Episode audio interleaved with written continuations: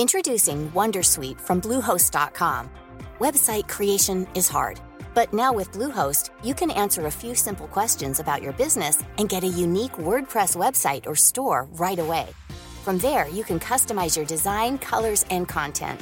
And Bluehost automatically helps you get found in search engines like Google and Bing.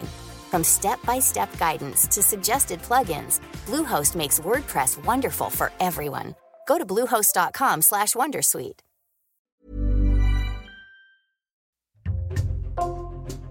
Bonjour, c'est Thibault Lambert et vous écoutez Code Source, le podcast d'actualité du Parisien.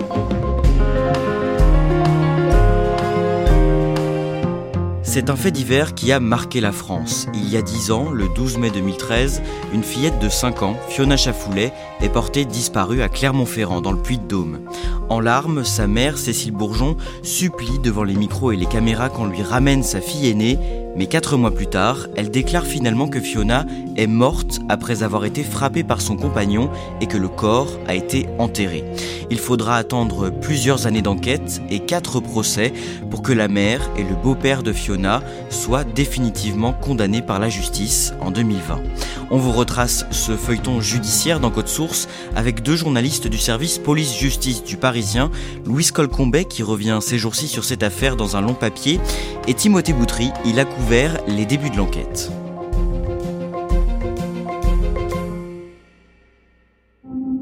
Timothée Boutry, le dimanche douze mai deux mille treize, en début de soirée à Clermont-Ferrand, dans le Puy-de-Dôme, Cécile Bourgeon, une jeune mère de vingt-cinq ans, signale la disparition de sa fille aînée. Oui, Cécile Bourgeon indique que ce jour-là, elle s'est rendue au parc de Montjuzet, sur les hauteurs de Clermont-Ferrand, en compagnie de Fiona et de son autre fille Léa, qui est âgée de deux ans. Elle était un petit peu fatiguée, puisque à ce moment-là, elle était enceinte de son troisième enfant. Et euh, elle s'assoupit une quinzaine de minutes, euh, explique-t-elle, et à son réveil, Léa est toujours là, mais Fiona a disparu. Et c'est à partir de là que euh, l'alerte va être donnée, que des recherches vont pouvoir être euh, entreprises. À Clermont-Ferrand, toujours aucune trace d'une petite fille de cinq ans, Fiona, disparue hier soir dans un parc de la ville. Les recherches ont repris ce matin sans succès jusqu'à présent. La police a lancé un appel à témoins. Qui est cette fillette, Fiona, cinq ans, que les policiers se mettent alors à chercher ? Alors c'est une petite fille qui est décrite comme très sociable, qui a des yeux bleu-vert, blonde. Sur les photos, on la voit souriante ou avec une petite couette. Et en fait, c'est la fille aînée de Cécile Bourgeon et de Nicolas Chaffoulet. C'est un couple qui est séparé, qui a eu deux enfants. Et Cécile Bourgeon, elle, a refait sa vie. Elle est enceinte d'un nouveau compagnon. Dès le lendemain, vous vous rendez sur place pour le Parisien, Timothée Boutry, et vous croisez alors le compagnon de la mère de Fiona, Berkane Makhlouf. Il est comment face à vous et qu'est-ce qu'il vous dit ? Ils habitent dans un logement social dans un quartier de Clermont-Ferrand. Je suis avec deux, trois autres journalistes. On toque à la porte, il nous ouvre et il est, il est très excité. Il dit que c'est pire qu'un cauchemar, que c'est horrible, que Fiona lui manque, qu'il a envie de la voir. À ce moment-là, euh, je dois le reconnaître, je trouve Berkane Makhlouf assez convaincant. Il a un discours qui n'est euh, pas très élaboré, qui va un peu dans tous les sens. Moi, je pense que vraiment, j'ai en face de moi un homme qui est totalement perdu, désorienté et qui cherche à tout prix à savoir ce qui est arrivé avec cette petite fille. Le mardi quatorze mai, malgré l'important dispositif de recherche, toujours aucune trace de Fiona. Une enquête est ouverte pour enlèvement et séquestration. Deux jours plus tard, le jeudi, la mère de Fiona, Cécile Bourgeon, apparaît devant le tribunal de Clermont-Ferrand. Elle est comment ? Elle est éprouvée, les traits tirés, fatiguée, manifestement angoissée. Et elle va indiquer qu'elle euh, demande l'aide de la population de Clermont-Ferrand, qu'elle remercie les policiers pour l'investissement, sachant que euh, la population locale s'est énormément mobilisée euh, pour Fiona. Alors, les réseaux sociaux, euh, l'appel à témoins a été très, très diffusé, mais sur place aussi, euh, des gens ont participé aux recherches, ils ont relayé la photo de, de la petite Fiona. Donc, euh, pour Cécile Bourgeon, c'est l'occasion de relancer un nouvel appel à la mobilisation de tous les Clermontois pour retrouver sa petite fille. Tous ceux qui peuvent nous aider, c'est vraiment un appel au secours. Et puis, ben, voilà, c'est le but, c'est de retrouver Fiona, c'est tout. Donc, euh, on a vraiment besoin d'aide, quoi. N'importe qui qui voit Fiona, n'importe qui qui, qui a Fiona, ben, voilà, qui, qui nous la ramène. Qui nous la ramène, c'est tout. Cécile Bourgeon accepte de vous parler longuement au téléphone le samedi dix-huit mai. Timothée Boutry, c'est la première fois qu'elle donne une longue interview. Qu'est-ce qu'elle vous dit ? En fait, elle me confie que c'est très très difficile, que c'est très dur, qu'elle a des hauts et des bas, mais qu'elle tient pour son autre fille, pour Léa, et qu'elle ressent une part de, de culpabilité. Alors, euh, je lui demande, mais pourquoi ? C'est parce que vous êtes euh, endormie, c'est pour ça ? Elle me dit oui, évidemment. Je lui pose aussi des questions sur ses relations avec euh, le papa de Fiona. Elle explique qu'elles sont un petit peu compliquées, mais on balaye un peu toutes les possibilités. Et je lui pose aussi, évidemment, la question que souvent on a vu que euh, des parents étaient impliqués dans la disparition de leur enfant et que des scénarios euh, mensongers ont pu être mis en place pour masquer une issue plus tragique. Et elle me dit, bah oui, euh, voilà, je sais que c'est possible, mais euh, j'ai été entendue par les policiers, mais j'ai plutôt eu l'impression d'être euh, entendue comme une victime. En tout cas, j'ai répondu à toutes leurs questions. Et je me souviens qu'elle me dit, euh, à chaque fois que je regarde par la fenêtre, j'ai l'impression que Fiona va arriver. Les semaines passent et les policiers ne trouvent rien, mais en parallèle et en toute discrétion, ils s'intéressent aussi de près à la mère et au beau-père de Fiona. Les enquêteurs vont accumuler beaucoup d'éléments troublants. Alors qu'au départ, une femme avait indiqué qu'elle était certaine d'avoir vu Fiona dans le parc le jour de sa disparition supposée. Finalement, on va se rendre compte que ce témoignage n'est plus aussi certain. On va se rendre compte aussi que le couple formé par Cécile Bourgeon et Berkane Makhlouf a des difficultés. C'est un couple de toxicomanes. Qu'il y a aussi sans doute un passé de violence, puisque euh, peu de temps avant euh, sa disparition, Fiona avait un hématome assez conséquent au niveau de l'œil et qu'elle portait un... un bandeau. Donc il euh, y a tout un faisceau d'indices qui fait que euh, voilà, les soupçons vont assez vite converger vers Cécile Bourgeon et Berkane Makhlouf. Le vingt-quatre septembre, un peu plus de quatre mois après la disparition de Fiona, Cécile Bourgeon et son compagnon Berkane Makhlouf sont interpellés à Perpignan dans les Pyrénées-Orientales où ils habitent désormais. Cette arrestation était en fait programmée de longue date. Les policiers attendaient que Cécile Bourgeon accouche de son troisième enfant. Le couple est placé en garde à vue. Également dans l'actualité, ce rebondissement dans l'affaire de la disparition de la petite Fiona. Depuis trois mois, l'enquête semblait ne pas avancer, mais ce soir, la mère de Fiona ainsi que son concubin ont été placés en garde à vue. Ils sont actuellement interrogés par la police judiciaire de Perpignan, où ils vivent désormais. Juste après cette annonce, Louise Colcombet, vous rencontrez Nicolas Chaffoulet, l'ancien compagnon de Cécile et le père de ses deux premiers enfants, Fiona et Léa. Qu'est-ce qu'il vous dit ? Il n'est pas du tout dans l'idée de dire, c'est sûr, euh, ils ont tué Fiona ou elle est morte. Bon, déjà parce que c'est pour lui impossible en tant que père, mais aussi parce qu'il me dit qu'il euh, voit Cécile Bourgeon comme une bonne mère. Quand ils étaient ensemble, ça se passait bien. Même dans les premiers temps de la séparation, ça se passait bien. Il arrivait à voir ses filles, ce temps où elle était célibataire. Les problèmes sont arrivés quand elle s'est mise avec son nouveau compagnon, donc Berkane Makhlouf. Berkane Makhlouf, à ce moment-là, veut prendre euh, l'ascendant sur les filles, il veut s'occuper de leur éducation. Et il demande à ce qu'elle l'appelle papa. Et il se permet même d'ailleurs de faire des leçons de morale à Nicolas Chaffoulet quand il l'a au téléphone, en lui disant que c'est pas un bon père et que lui, il fait mieux que lui. Il devient un peu le chef de cette famille et Nicolas Chaffoulet est complètement exclu. Mais au cours de sa garde à vue, Cécile Bourgeon passe aux aveux. Elle indique que Fiona n'était pas dans le parc ce jour-là et que donc elle a inventé ce scénario.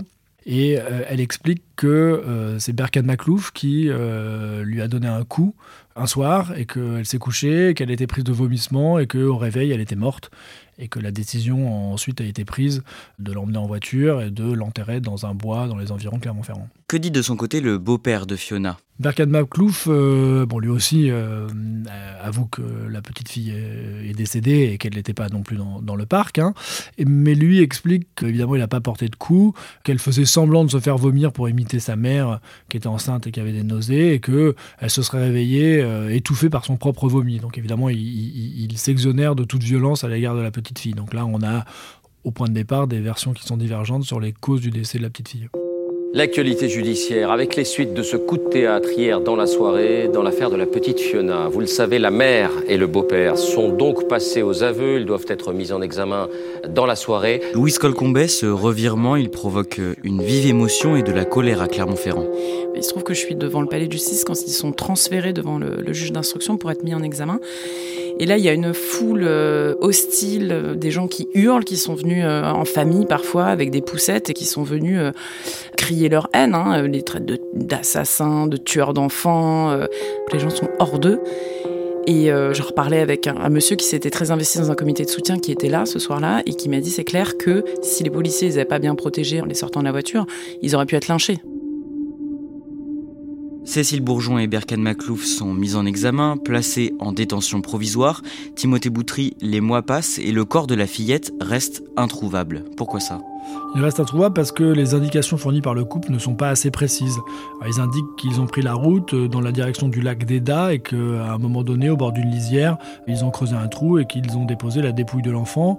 Mais il n'y a pas d'endroit très précis. Il y a plusieurs opérations de fouilles qui vont être faites, mais qui ne vont jamais aboutir. Ils invoquent une amnésie. On peut se poser la question de savoir si elle est feinte ou réelle. Mais toujours est-il qu'en dépit des nombreuses recherches qui sont faites, ou alors en fonction des indices qui avaient pu être recueillis par la géolocalisation des téléphones ou par des éléments recueillis dans le cadre des écoutes téléphoniques, à chaque fois, les opérations n'ont rien donné. Le lundi quatorze novembre deux mille seize, le procès de la mère et du beau-père de Fiona s'ouvre devant la cour d'assises du Puy-de-Dôme à Riom. Quelle est l'ambiance sur place ? Alors c'est un procès qui était très attendu et il va être très suivi. Chaque jour, en fait, euh, dès six heures du matin, les gens vont faire la queue pour pouvoir rentrer dans le palais de justice et, euh, et voir de leurs propres yeux, quelque part, euh, ce qu'ils considèrent comme des monstres. Hein. Euh, par exemple, quand Berkane Makhlouf dit « Pour moi, les enfants, c'est sacré », il y a des marques de réprobation dans la salle qui n'arrivent pas à retenir euh, son émotion. La mère est régulièrement insultée, Cécile Bourgeon, dès qu'elle prend la parole, on, tout le monde souffle. Enfin, il y a une ambiance très tendue euh, et ça a pesé sur les débats. Comment apparaît Cécile Bourgeon à l'audience ? Là, on la découvre euh, lestée de quarante à cinquante kilos. Euh, entre la détention, la dépression, les cachets, elle est, elle est relativement méconnaissable. Mais surtout, là où on l'avait laissée possiblement femme sous emprise, on se rend compte qu'elle a du caractère et qu'elle répond, euh, qu'elle sort de ses gonds même plusieurs fois en remettant les gens à sa place, avocats, même ses propres avocats, et, et qu'elle est finalement beaucoup plus complexe que ce qu'on pensait au départ. Pendant les débats, on en apprend plus sur Cécile Bourgeon et Berkane Makhlouf. Ils ont eu tous les deux un parcours de vie difficile. Oui, alors Berkane Makhlouf, il est issu d'une fratrie multiple avec des pères différents. Le sien, il ne l'a pas connu, il est mort quand il avait quatre ans d'une cirrhose et est alcoolique. Les compagnons successifs de sa mère euh, l'ont battu, elle a fui. Lui-même, il est euh, le souffre-douleur de ses frères, notamment d'un qui l'enferme à la cave, qui lui fait boire son urine. Enfin voilà, à huit ans, il est déjà dépressif, il cherche à se suicider. À douze, il commence les premiers joints, euh, sa mère n'en peut plus. Euh, ils essaient de le faire interner toute sa vie d'ailleurs, parce qu'ils ne savent pas quoi faire de lui, il part en foyer. Ça se passe mal, il fait un C A P, ça se passe mal, il réussit rien, il finit à la rue en fait à, à dealer. Du coup, son recours, c'est les paradis artificiels. Du côté de Cécile Bourgeon, son enfance est marquée par le divorce de ses parents quand elle a cinq ans. Elle parle d'une cassure à ce moment-là. Son père, qui, euh, avec son frère, il les prend pas beaucoup et quand c'est en vacances, c'est pour... Euh, Il a des relations sexuelles dans la caravane devant eux avec des femmes. Il y a un climat incestueux. Il y a aussi des violences. Hein. Elle explique qu'elle a été frappée. Et quant à la mère de Cécile Bourgeon, elle a reconnu que le lien, elle avait complètement raté le lien avec sa fille, qu'il n'y avait pas eu d'affection, que ça s'était très mal passé. Voilà, elle n'a pas su gérer cet ado qui très vite est aussi tombé dans les paradis artificiels. Pendant les débats à l'audience, la personnalité de la mère est une question centrale. Pourquoi ? Alors, il y a un enjeu, finalement, sur le, la qualification. Combien est-ce qu'elle risque ? Qu'est-ce qu'elle a fait ? Autant Berkane Makhlouf, euh, il est avéré qu'il est violent, il a été violent avec ses ex-compagnes, euh, mais pour elle, c'est plus compliqué parce qu'elle ne dit pas avoir donné de coups, lui-même l'accuse, mais tardivement. Est-ce qu'elle est totalement sous emprise ou est-ce que, finalement, c'est elle qui a tout manipulé ? Et donc, la question, c'est est-ce qu'elle a juste menti ? Entre guillemets, ça, c'est des délits, c'est cinq ans. C'est d'ailleurs ce pourquoi on la met en examen au départ. Puis après, Berkane Makhlouf l'accusant de coups, on va monter sur les coups mortels. Là, c'est plus le même enjeu, puisqu'on peut monter jusqu'à trente ans. C'est la parole de l'un contre l'autre. Donc, c'est tout ça, on essaye de le, de le lire dans sa personnalité, dans son comportement avant, avec les gens, et cetera. C'est une sorte de déduction qui est faite à travers elle. Les témoignages qui se succèdent à la barre attestent que la fillette, Fiona, était mal aimée par sa mère et surtout qu'elle a été maltraitée dans les jours qui précèdent sa mort. C'est vrai qu'elle a fait des confidences troublantes à ses copines. Euh, Cécile Bourgeon, elle a pu dire, par exemple, euh, elle m'agace, elle ressemble trop à son père, je ne l'aime plus. Certains la voyaient la réprimander de plus en plus fortement. Euh, Fiona, elle devenait méchante avec elle. De là à penser qu'elle lui a mis des coups, ça, personne ne l'a vu. En revanche, Berkane Makhlouf a pu reconnaître qu'il avait pu avoir des gestes d'agacement. Et on sait... Ça, c'est un des rares éléments qu'on connaît, c'est que dans les derniers jours, Fiona, elle a un hématome énorme sur la tempe. Euh, sa mère lui met du, du phare pour cacher, elle lui met un grand bandeau. Donc elle est vue à l'école et puis euh, elle est vue aussi dans un cinéma. Ça alerte la caissière du cinéma parce qu'elle se dit « mais cette gamine, euh, qu'est-ce qu'elle a ?» On voit qu'elle est maltraitée. Et effectivement, il y a des coups. Alors évidemment, après, toute la question, c'est euh, qui les a portés. euh, Berkane Makhlouf, il, il minimise quand même beaucoup. Et justement, est-ce que ce procès permet d'en savoir plus sur les causes de la mort ? Il reste assez vague parce qu'en fait, elle accuse, elle, Cécile Berkane, d'avoir donné des coups, qui va nier, en disant « moi, j'ai jamais levé la main sur les enfants ». Et d'ailleurs, elle, quand elle dit qu'il a donné des coups, euh, elle va pas jusqu'à dire « c'est sûr, c'est ça qui a provoqué la mort ». Et inversement, lui, il dit « ah, mais elle a donné des gifles, et cetera » mais il dit qu'il pense pas non plus que ça a pu provoquer la mort. Alors, est-ce que c'est parce que leur idée, c'est de faire prospérer une troisième hypothèse, c'est que euh, peut-être la fillette aurait pu ingérer de la drogue qui traînait euh, au domicile. À la fin, c'est vrai que les trois hypothèses euh, restent ouvertes, des coups de la mère, des coups du beau-père ou euh, une drogue ingérée par erreur. Le verdict est rendu le vendredi vingt-cinq novembre deux mille seize. Après cinq heures de délibéré, le beau-père de Fiona, Berkane Makhlouf, est déclaré coupable des coups mortels sur la fillette et condamné à vingt ans de réclusion. Et pour Cécile Bourgeon alors ? Cécile Bourgeon, elle va être condamnée que pour les délits, à cinq ans de prison, le délit d'avoir menti, et cetera. Mais ils vont considérer, les jurés de la cour d'assises, qu'on n'a rien qui puisse attester qu'elle ait pu donner des coups, et notamment des coups mortels, si ce n'est les déclarations de Berkane Makhlouf qui, se sentant lâchée par Cécile Bourgeon, avait fini en fin de garde à vue devant la juge d'instruction à dire « ah mais si, si, elle aussi, elle a frappé ». Ils considèrent que c'est en gros pas une preuve. L'avocat de Cécile Bourgeon, maître Renaud Portejoie, est interviewé par des journalistes de France deux et il se montre satisfait. Le droit l'a emportée sur la rue. Elle est condamnée sur la base des faits qu'elle reconnaissait, à savoir la dénonciation mensongère et la non-assistance à personne en danger, pas plus. Elle a toujours contesté les coups. Elle est acquittée pour les coups mortels.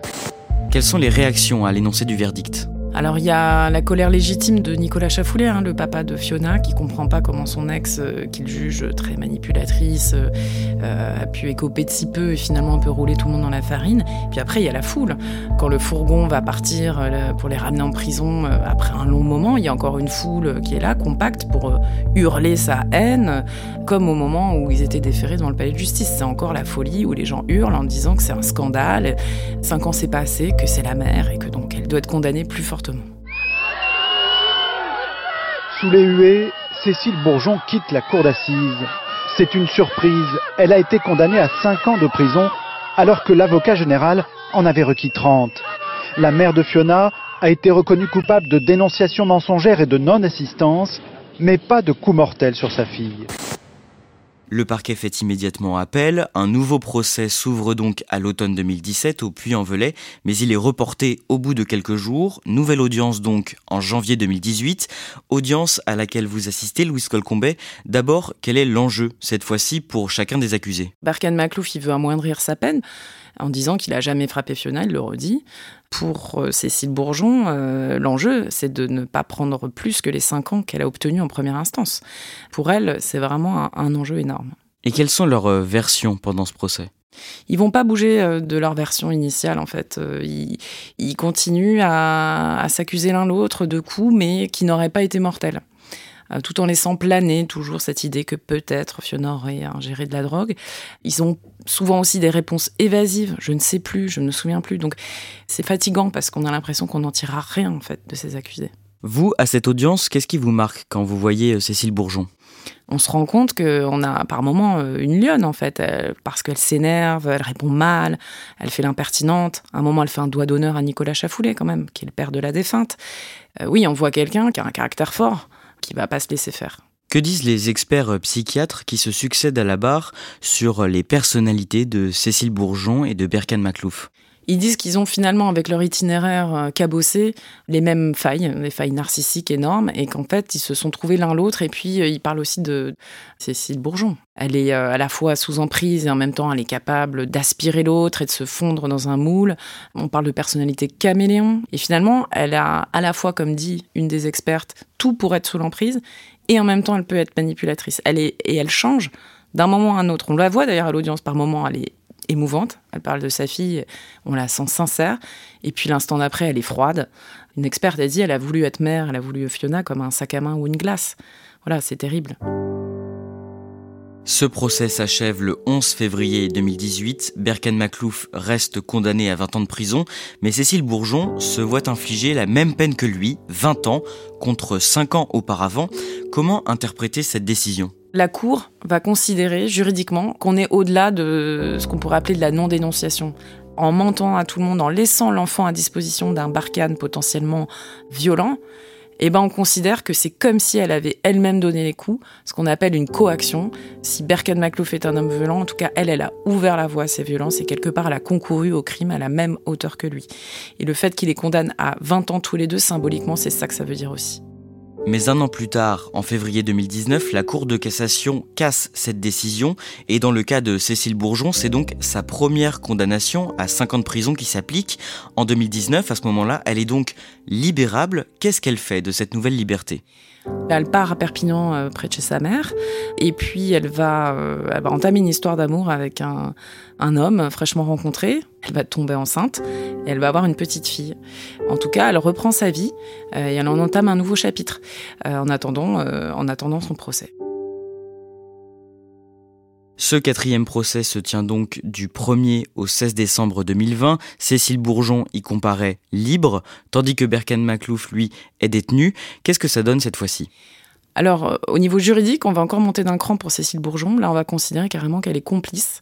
Ils vont les condamner pour les mêmes faits, finalement, en considérant qu'ils ont été complices tous les deux de la mort de Fiona, mais pas à la même hauteur, parce que si Cécile Bourgeon écope de vingt ans, Berkane Makhlouf, lui, pour la première fois, sa peine baisse à dix-huit ans.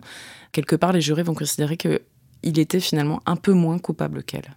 Louise Colcombet, à l'approche du dixième anniversaire de la disparition de Fiona, vous avez repris contact avec les avocats de Cécile Bourgeon et d'autres témoins de l'époque. Que devient-elle aujourd'hui, Cécile Bourgeon, et que deviennent ses enfants ? Alors, Cécile Bourgeon, elle purge sa peine de vingt ans. Elle a fait à peu près huit ans et demi. Et donc, elle va bientôt arriver à mi-peine, à dix ans. Donc, elle, elle sera fondée à, à faire une demande de remise en, en liberté sous condition. En ce qui concerne la petite sœur de Fiona, puis l'enfant qu'elle a eu avec Berkane Makhlouf, les, ses droits parentaux ont été retirés. Elle a été déchue. Mais elle a cette petite fille qu'elle a eue... Euh, entre les deux derniers procès. Cette petite fille lui a été retirée dès la naissance, a été placée en foyer, mais elle a encore des droits de visite sur cet enfant. Et j'imagine, puisqu'elle a toujours dit qu'elle adorait les enfants, que bien sûr, elle voudra essayer de la voir en sortant. Est-ce qu'elle en a pour autant fini avec la justice ? Alors d'abord, il faudra, si elle sort un jour, qu'elle se comporte de façon impeccable, sinon elle, elle retournera en prison directement. Et puis euh, non, parce qu'il reste une procédure que tout le monde a un petit peu oubliée, mais quand euh, les policiers étaient allés interpeller Cécile Bourgeon et Berkane Makhlouf à Perpignan, ils avaient découvert que la petite sœur de Fiona, qui était avec eux, avait des marques de coups et qu'elle avait, elle aussi, subi des violences. Et donc, une procédure reste ouverte pour ces violences-là, dans laquelle euh, Cécile Bourgeon, là, elle n'est pas mise en examen, mais témoin assisté, c'est-à-dire c'est un cran en dessous. Euh, mais il faudra quand même qu'un jour, elle s'explique sur ces faits-là. Est-ce qu'il est encore possible qu'on retrouve un jour la dépouille de Fiona ? La probabilité qu'on retrouve le corps euh, est mince. Cela dit, il euh, y a encore un énorme espoir, même populaire, hein, en fait, autour de ça. Pour une personne notamment, c'est Nicolas Chaffoulet, le, le papa de Fiona. Et euh, je me souviens qu'il était très émouvant au procès euh, au Puy-en-Velay. Il avait expliqué qu'en fait, faute de lieu pour se recueillir, en fait, avec son autre fille, eh ben, ils allaient allumer des cierges dans les églises parce que voilà, c'était le seul endroit où ils pouvaient euh, penser tous les deux à, à Fiona.